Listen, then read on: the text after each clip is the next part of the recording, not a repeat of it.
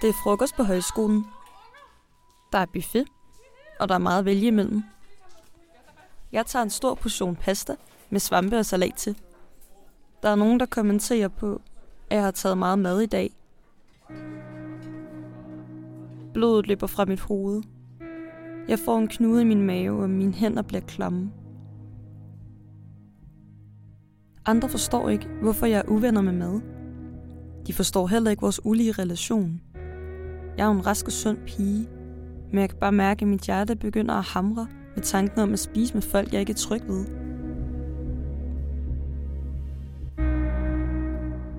Første gang maden fik magt over mig, var jeg 8. Det var fredag, og jeg havde været nede og blandet slik. Da jeg kiggede ned i slikposen, tænkte jeg på, at jeg skulle nyde at spise lige så meget jeg ville, uden at tage på. Så jeg tømte hele posen.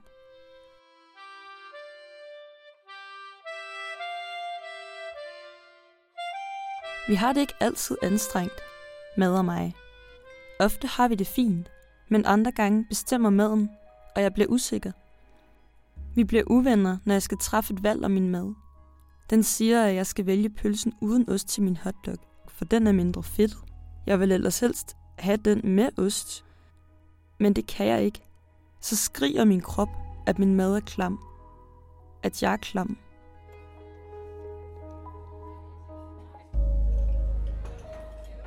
Det er svært for mig at tage anden portion. Det føles grådigt. Når jeg rejser med i spisesalen, rettes alle øjne mod mig. Øjnene måler mig an, bedømmer, om jeg virkelig burde tage den ekstra portion. Første gang jeg spiser hjemme hos min kærestes forældre, bestiller vi pizza. Det er skrækindjagende at sidde med en menu og vælge mellem 87 pizzaer. Efter to skiver sidder jeg tilbage med skorperne.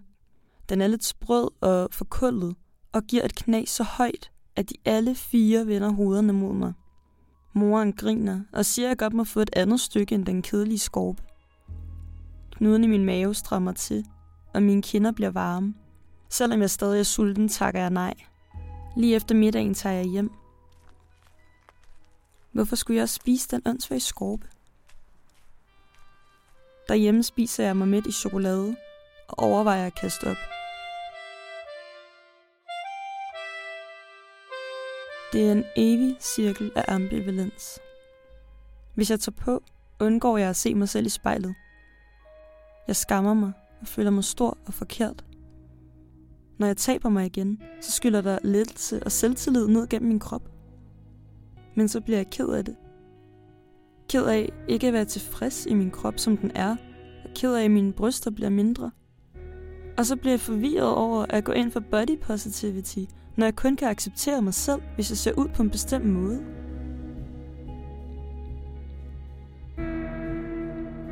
Mad og jeg bliver nok aldrig bedste venner.